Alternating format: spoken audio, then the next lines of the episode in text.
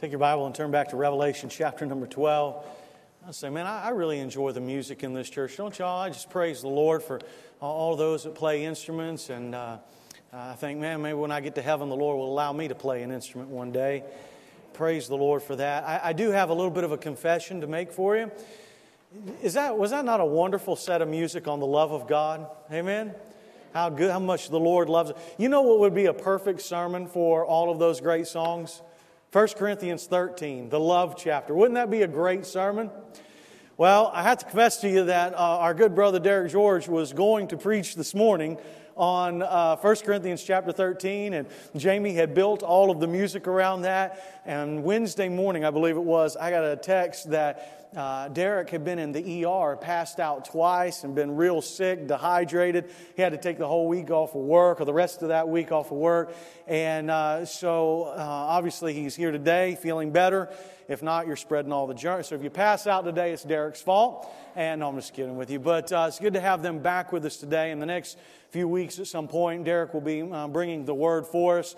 But I just thought that, you know, on this day, especially with the uh, banquet this evening, be a great opportunity for Derek to uh, bring the word on the love of God. So popped into the office there, Jamie's office, Wednesday, and said, Derek is sick so I'm going to preach on Sunday. And he said, Great, I have a bunch of songs on the love of God. What are you preaching on? Christ and the dragon. So, brothers and sisters, somehow, some way, I'm going to preach on Christ and the dragon, and I'm going to twist the love of God in there somewhere, all right? So, uh, for all of you that are taking hermeneutics and Bible exposition, somehow, as a preacher, you've got to wind the love of God in there. So, we'll end up there.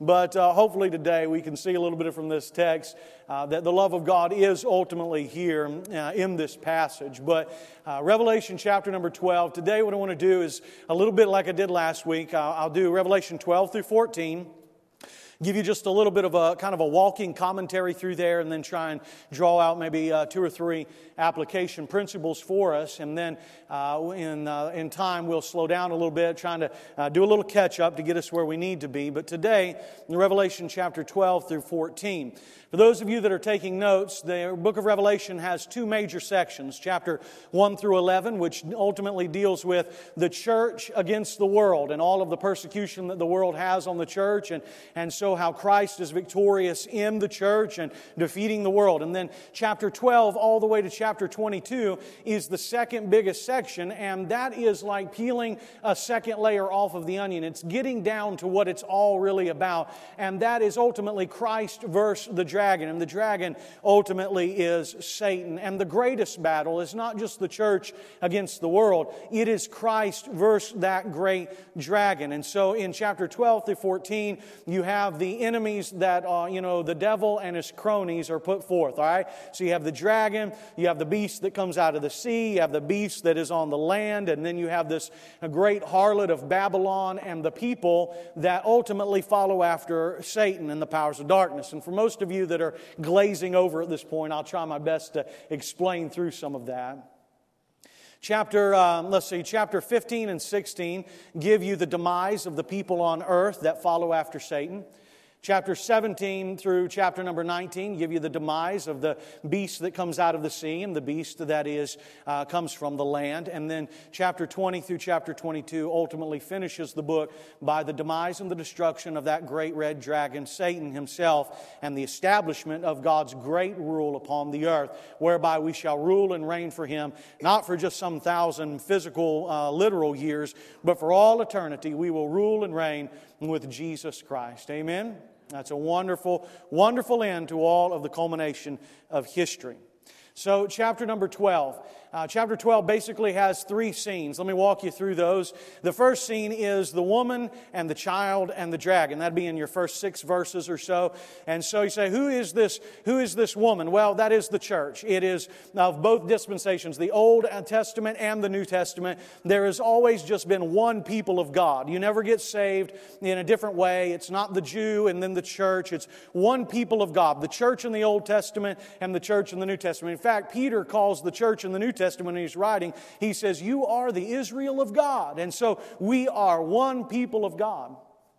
Viewed from the earth, it may look like the church is nothing much, but as you would see in this text that we just looked at, viewed from heaven, the church is more glorious than the sun shining in all of its glories. And when you see that it there, it has these 12 or 13 moons and the stars, they say, What is that? That is the church bringing its dominion of the rule of Christ into the world. And so, who is the woman here in chapter number 12? None other than the church of the living God. And then, second, who is the child that she is going to give birth to? Well, it is the none other than the Christ child himself. And if you say, I don't know that that child is Jesus Christ, well, there's a few ways that you would understand that. In verse number five, uh, that speaks there of the child. And if you just go to verse number 10, when he ascends into heaven, what does it say at the end of verse number 10? That it is the rule of Christ himself. You say, how else would you know that this is the Christ child? Where you see the verse there where it talks about him ruling the nations with a rod of iron. That is a direct reference to Psalm chapter 2 and verse number 9, which is clearly a messianic psalm speaking about the ruling power of Jesus Christ in the world. Furthermore, this whole section here, verse 1 through 6, is nothing more than just a representation of the book of Genesis, chapter number 3 and verse number 15, where after Adam and Eve have sinned, Adam and Eve are there, and so is Satan, that great serpent, right? And what does God say? I shall put enmity between thee and the woman, and between your seed and the seed or the son of the woman, and you shall bruise his, uh, you shall bruise his heel, but he shall crush your head. So the serpent in Genesis 3:15 is the dragon of Revelation chapter number 12, and the son or the seed in Genesis 3:15 is the child in Revelation chapter number 12. So now we have the mother, or we have the church, and we have the child Christ. And who is that great dragon? Well, he is none other than that great dragon, that great serpent, Lucifer. He is Satan himself. And where does Satan stand? In front of the woman, ready to pounce and kill and take the life of the child. But as the scene shifts now, you realize that the Son is ascended into heaven, and so the uh, great dragon cannot get to the child. And so, what happens? What's the next scene? Well, in verse 7 down through verse number 13, you'll see something of the expulsion of Satan from heaven. So, Michael and the archangels, what do they do? Uh, Michael and the archangel, they, they come down and they fight the dragon, and you're like, man, this is some kind of great saga. It should be turned into a movie. Well, they tried that a few times, not sure how good that's worked, but here we have Michael, and he comes down and he fights Satan, and Satan is kicked out of heaven, and he takes a third of the stars of the evil spirits with him, and, and so he is no longer able to accuse the brethren in heaven. He may try, but before the God of heaven, we are righteous because of the work of the child Jesus upon the cross. And then the latter part of chapter number 12 makes the shift. You see, the dragon could not take, kill the, uh, the child, and the dragon then shifts his attention and says, Well, if I can't get to the child, I'll go after the church. And what does it say? That God bears away the church or bears away the woman on wings of eagles, so that the brunt and the power of Satan cannot take away the influence and the power and the souls of the church combined. He tries to pour out the liquid, vomitous wrath against the church. And we live in the age between Christ's first coming and his second coming. And for all the span of history, Satan has been trying to attack the people of God. Is that not the way that it is? And yet we are persecuted, but Satan doesn't win over the church, Jesus wins. So he tries to attack the child and he loses. And he tries to attack the church corporately and he loses. So, what does he do at the very end of chapter number 12? He turns his attention toward attacking individual Christians. And there are tons and tons of people in here this morning and all around the world who are believers that are in hard places that have been under the attack of Satan. What about chapter number 13? Let me see if I, if I haven't confused you thoroughly. Let me see if I can help us out with chapter 13.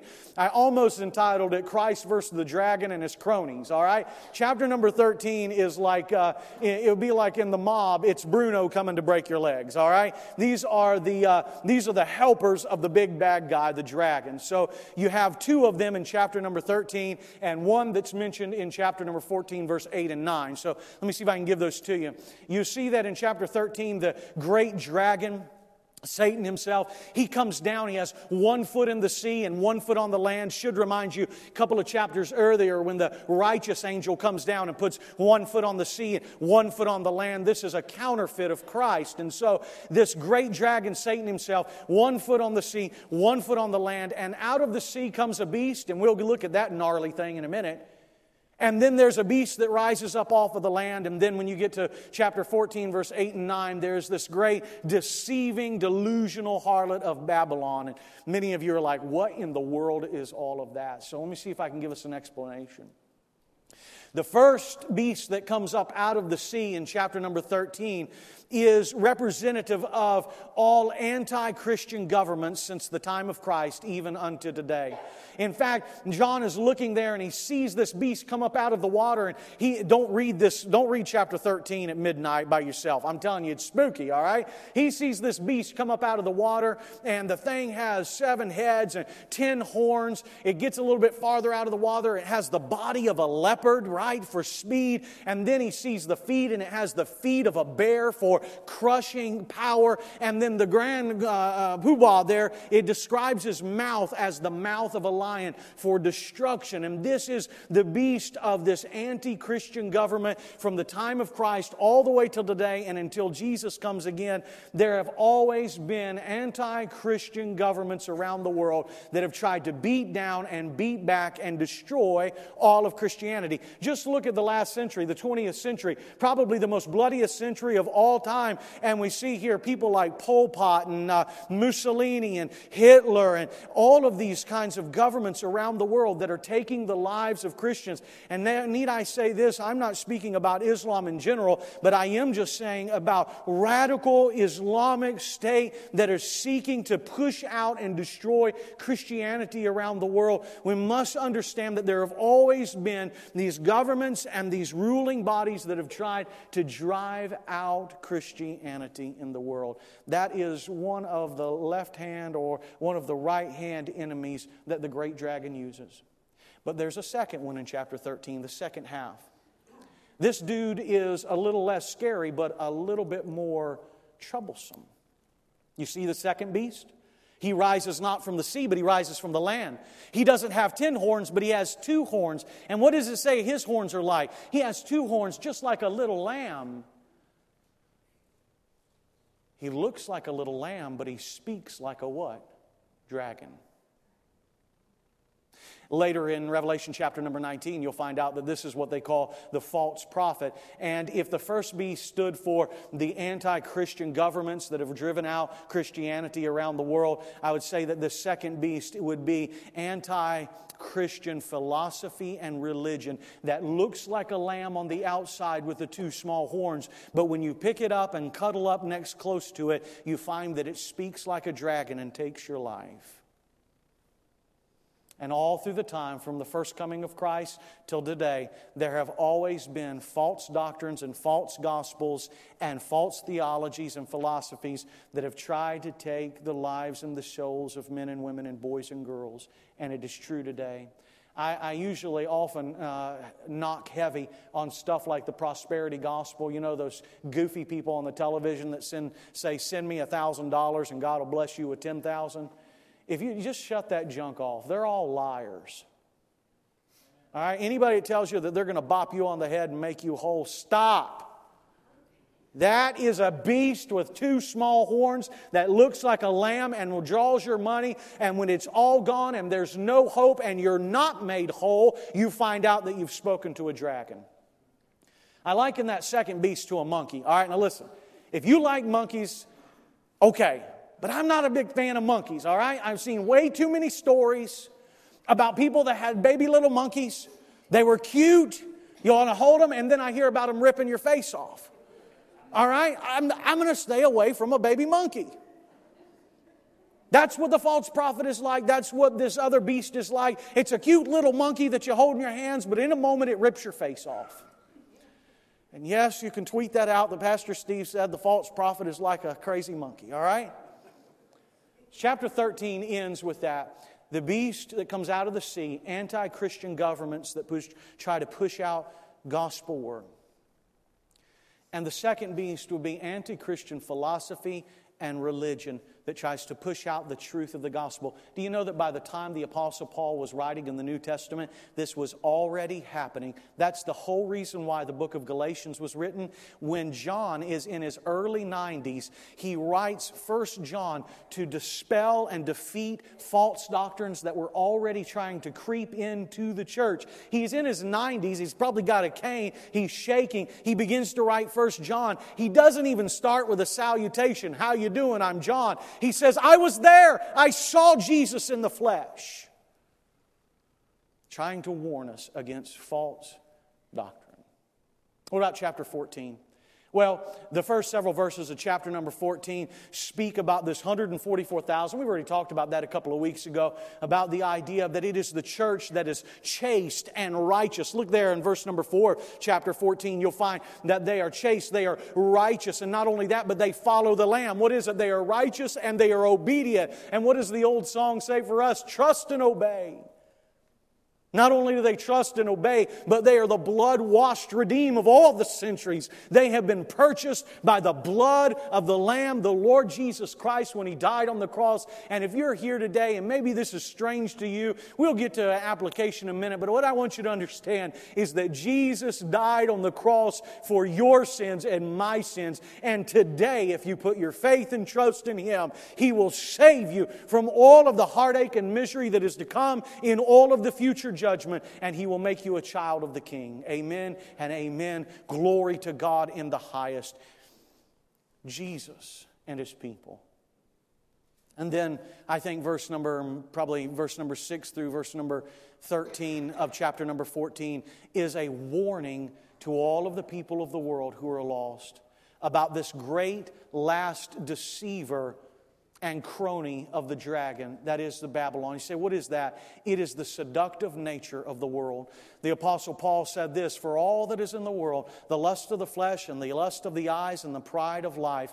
And isn't that what is out there in the world? That great harlot Babylon, that worldly system. And what does it say in those verses? We'll look at it in a few minutes. But it says it gets its tentacles into the people that sit there in indifference and in those who are deceived and in those who are attached to it. Can I say to all of us today, there is an evil world system out here that wants to drive you and own you and suck you in and take you away from anything that God wants.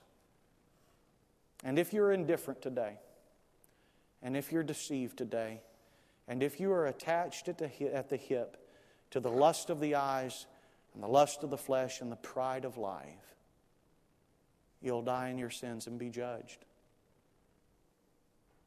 And then, chapter 14, verse probably 14 or 15, all the way to the end. It is that great day, that one last judgment, when Jesus comes again and puts the sickle of reaping and harvest into the earth and those that are just and righteous by Jesus, they are carried off into everlasting bliss. And those who are evil and injustice and wickedness that have not turned to Jesus by faith, they shall be everlastingly judged. It is that great day of judgment that is coming. Do you see how Revelation chapter 12, just like all of the previous sections, begins with Christ and the ascension and ends with Christ and the ever living coronation of Jesus, whereby he casts out those that are evil and he reigns with those that are righteous? That is the way that 14 or 12 through 14 is bookended for you. Now, for some of my theologians in here, you probably enjoyed walking through that. For the rest of us in here that need something to live tomorrow, let me see if I can back us up and help us. Let me give you three questions about this great movie or saga or story or narrative, whatever you want to call it. Go back over chapter number 12 and look with me at, um, at this verse chapter number 12, verse number 4. And his tail swept away a third of the stars of heaven and threw them to the earth. And the dragon stood before the woman who was about to give birth, so that when she gave birth, he might devour the child. Here is the first question. You see this great saga, this great narrative of Scripture, and I want to ask yourself, I want you to ask yourself, what story do you live in? What narrative, what grand narrative of life do you live in? Do you live in your own story where the world revolves around you and everything is about whether you're happy and what makes you comfortable and what you want? Is your story small enough for your own life or do you live in the story of the scripture that is grand and glorious and far beyond your own self so that you are living for something that is worth living for? This story of Christ and the dragon, this story of Christ and the birth and the redemption of humanity, uh, humanity goes all the way back to Genesis. In fact, if you were to go back to Genesis chapter 3 and verse number 15, you would find that the initial promise is made there I will put enmity between thee and the woman, between your seed and her seed, and he shall bruise your heel, and you shall crush his head. Now, just think with me for a minute. What happens after that? The story of Cain and Abel. And Cain, the bad seed, tries and does take the life of Abel, the good seed. And the dragon, in that moment, standing over the woman, feels as if he has the victory in that moment. But what he did not know is that Seth would be born. And the Bible says there in Genesis chapter number four that the line of Seth would be blessed by the God of heaven, and men would walk in the fear of the Lord. And so from Seth all the way to the flood, we find this tracing here, and that the dragon is after the seed. And what happens at the flood? Once again, the dragon has stepped in and he has tried to take the line of Seth and marry it with the line of Cain and make all of the wickedness in the world. And God says, I looked upon the world and everyone was evil, but one man found grace in the eyes of the Lord. And what was his name? Noah, who comes from the line of Seth. And once again, the dragon is, is uh, his plan to take away the child and the seed is disrupted. And what about the flood? All the way to Jacob. You remember in chapter number 12, you find this man whose name is Abraham, and the dragon stands before him and his wife and tries to kill the child, for she is now 99 years old, and her womb is dead, so the Hebrews say in the New Testament. But she does give birth to a son whose name is Isaac. And in time, he would go to the mountain and he would be sacrificed, but God provided a sacrifice instead of Isaac. And what would happen again? The dragon would try to keep Isaac and Rebekah from having children, but two, God would come along and bring forth a son, and Jacob would be born, and the seed would win again. But you read the life of Jacob, and what happens? He's a crazy nut.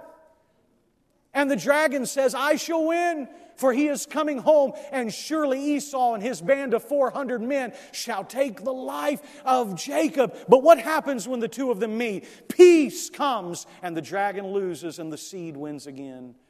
what about from Jacob to the desert? There arose a Pharaoh who did not know the life of Joseph. And he said, Throw all of the Hebrew boys into the river that they may die but one makes it. And his name is Moses. And he shall lead the people out of Egypt and into the Canaan land. And then we go from the Jews in the desert all the way to David. And God makes David this promise and says, I will bring one from your line and from your house that will rule all the nations. But the dragon moves in upon David and he too will die. And not only was he a man after God's own heart, but he was an adulterer and he was a murderer. And all of a sudden it looks as if the dragon is going to win. And then his son Solomon is born. We move from David, the house of David, all the way through the New Testament or through the Old Testament to the lady, that wicked lady, Athaliah. Did you ever read about Athaliah? You know what she said? I shall destroy all the royal children of the house of David. And she does. And the dragon is wringing his hands in victory until he remembers that the maid had come along and hidden Joash in the closet, the son of David. And from Athaliah to Ahaz. Ahaz now rises up with the children of Israel, right? The northern 10 tribes, and with Syria. And all of, the, all of the pain and all of the suffering and all of the retribution are going to come back on Judah, the chosen tribe. And God says to Ahaz, Ask for me a sign and I will give it to you. And what does Ahaz do? He says, I don't want a sign from God. So God steps in and he says, I'll give you my own sign. A virgin will conceive and she will bring forth a son. And his name, his name will be Emmanuel, God with us. And once again, the dragon loses and the seed wins. And from Ahaz to Esther. Have you ever read the book of Esther? Need we say that even though the name of God is not mentioned, He is there all along? And what does it say about Esther? Who knows that you have come to the kingdom for such a time as this? I'm going to destroy all of Israel. But Esther says, I don't think so. God's in control. And God turns the whole book on its ear. And what do we have? Haman dying upon his own gallows, and the children of Israel, and the son and the seed everlasting. And what about from Esther? I'll just finish it for you. Esther to Bethlehem. You see, by the time you get to Mary, ladies that are having trouble giving birth should be nothing new to you. For Eve and Sarah and Rebecca and Hannah, all but God is able. And He brings His child into the world. And what happens? Another king that did not know Joseph said, We shall kill all the children two and under and Joseph and Mary go down into Egypt. And here comes the prophecy from the book of Hosea that says, Out of Egypt have I called my son. And the story goes on and on and on for people that choose to live in the truth that God is in the business of redeeming people through the work of his son on the cross. And we are to live our lives at work, with family, with friends, in relationships, in all of the heartaches of life, we are to live as little Christ, living and dying and being raised again for the glory of God, sharing the truth with everybody we come into contact with. I ask you once more is that the story that you find yourself living in? And did you live that out this week? One word of application that you might be able to help yourself with sometimes in my journal, I will, uh, I don't know, uh, y'all know, many of y'all know, I'm kind of an organized freak. I gotta, I gotta know what I'm doing every day. So, you know what I started doing? Because that can be really gripping upon your life. What I've started doing is just saying, okay, I am to live this story, this grand story of the scripture out in my life. So, okay, I did this Friday evening. I said, okay, um, Saturday morning we've got men's breakfast, which means I'm going to come here and interact with um, a bunch of guys and uh, we're going to talk. And so, Lord, help me to think about how I live the gospel, how I live in the story, how I do my part in the story when I interact with guys tomorrow morning. And then I'm going to be with my wife rest of the day. Help me to be Christ to her. Help me to live in the story of the Word of God in the way that I interact and I love and I take care of my wife. Do I fall short many times? Yeah. But I'm learning every day to live my story in the story of God's Word. You know what the problem with many Christians are? Is? We want just enough of Jesus in the Bible to fit appropriately into my life, rather than turning my life upside down and saying, How does my life fit in the Scripture? Here's a second point, maybe an application. Look over, if you would, at chapter 14. What story do you live in and what part do you play? Look at verse number four. These, right? These are the ones who have not been defiled with a woman, for they have kept themselves chaste. Do you play the part of righteousness and holiness? Not just, not just something I'm not supposed to do, not just something that that's a rule or that's some sort of legalism, but I'm saying, are you caught up in the role of living a part of the story and saying, God wants me to live a holy and a righteous life? I'm not going to be bound by this world. I'm not going to be caught up in the things of this world, but I'm going to live a holy and a righteous life. And then look what it says. These are the ones who follow the Lamb wherever he goes. Do you follow Jesus wherever he goes? Do you follow him into pain? Do you follow him into problems? Do you follow him into success? Do you follow, follow him into awkward situations with other people? Are you holy and are you following Jesus? And then what, what does it say? These have been purchased from among men as the firstfruits of God to the Lamb. Are you a believer in the Lord Jesus Christ? Have you experienced His redemption whereby you have trusted what He did for you? I want to urge you to play that role in this grand narrative of life instead of this one. Look at verse number six through verse number nine. I'll just point them out to you. It's a great warning. And I saw another angel flying in the middle of heaven, having an eternal gospel to preach to who? To those who live on the earth. It's probably best translated to those who sit on the earth and to every nation and tribe and tongue and people. Why? And he said with a loud voice, Fear God and give him glory, because the hour of judgment has come. There are tons of people in this world who by and by are sitting in lethargy and laziness and indifference. And if you do, the world will swallow you up. Not only the indifferent, but look at verse number 8.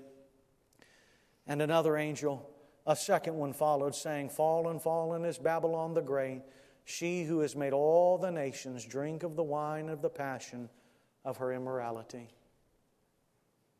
Some people in this world are lazy and indifferent. Some are wrapped up in immorality and being deceived. And verse number 9 says, Then another angel, a third one, followed them, saying with a loud voice, If anyone worships the beast in his image and receives the mark on his forehead and on his hand, you know who those people are? Those who are attached to this world. I just want to ask you today what role and what part do you play in this grand story? The one who says, I will be righteous, I will follow Jesus because I am a saved person in his kingdom? Or are you the kind of person here today that doesn't know Jesus and you're indifferent to the gospel and you are torn away and carried away by the lust of your own heart and you are so attached to the world that you would rather die in your sins than give it up and come to Jesus? Let me give you just one last point.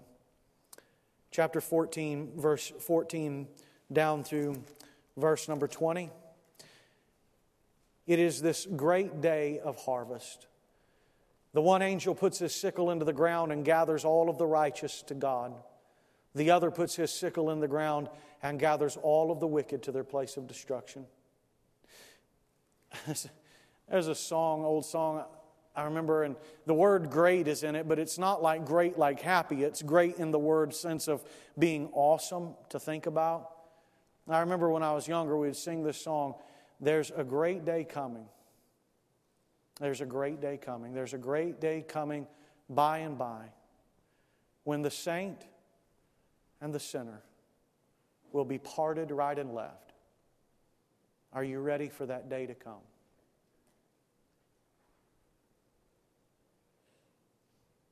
Are you living in the story? And if you are, what part are you playing? And are you ready for the final act? There's a ton of people that come to church, not just our church, but every church every week. And they know all of the religious things to say. But they're not ready for the final act when God separates the righteous from the wicked. Jesus said, Let the tares grow among the wheat, and when he who brings the sickle comes, he will take away the wheat and take away the chaff. Are you believing and trusting in Jesus Christ? Are you following him every day? And are you taking this wonderful story of the gospel and sharing it with everyone that you come into contact with? You know, when a play is put on stage, there's always a fourth invisible wall. It's the one between the audience and those that are acting on the stage.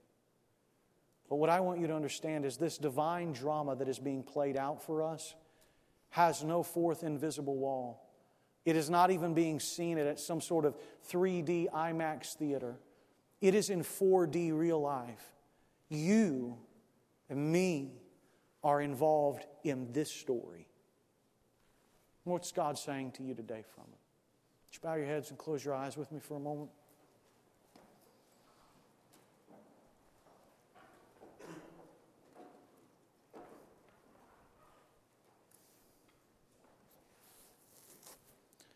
Maybe today, in your own heart, it'd be good for you just to think through that. Am I living a life that's all about me, or am I wrapped up in the divine drama of Scripture, living it out for people and telling them how to join it and how to come to Christ and have their, have their sins forgiven?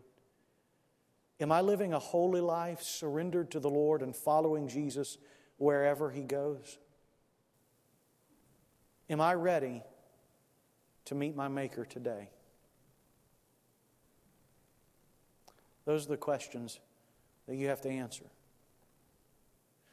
You'll either answer them now or you'll answer them in front of Him.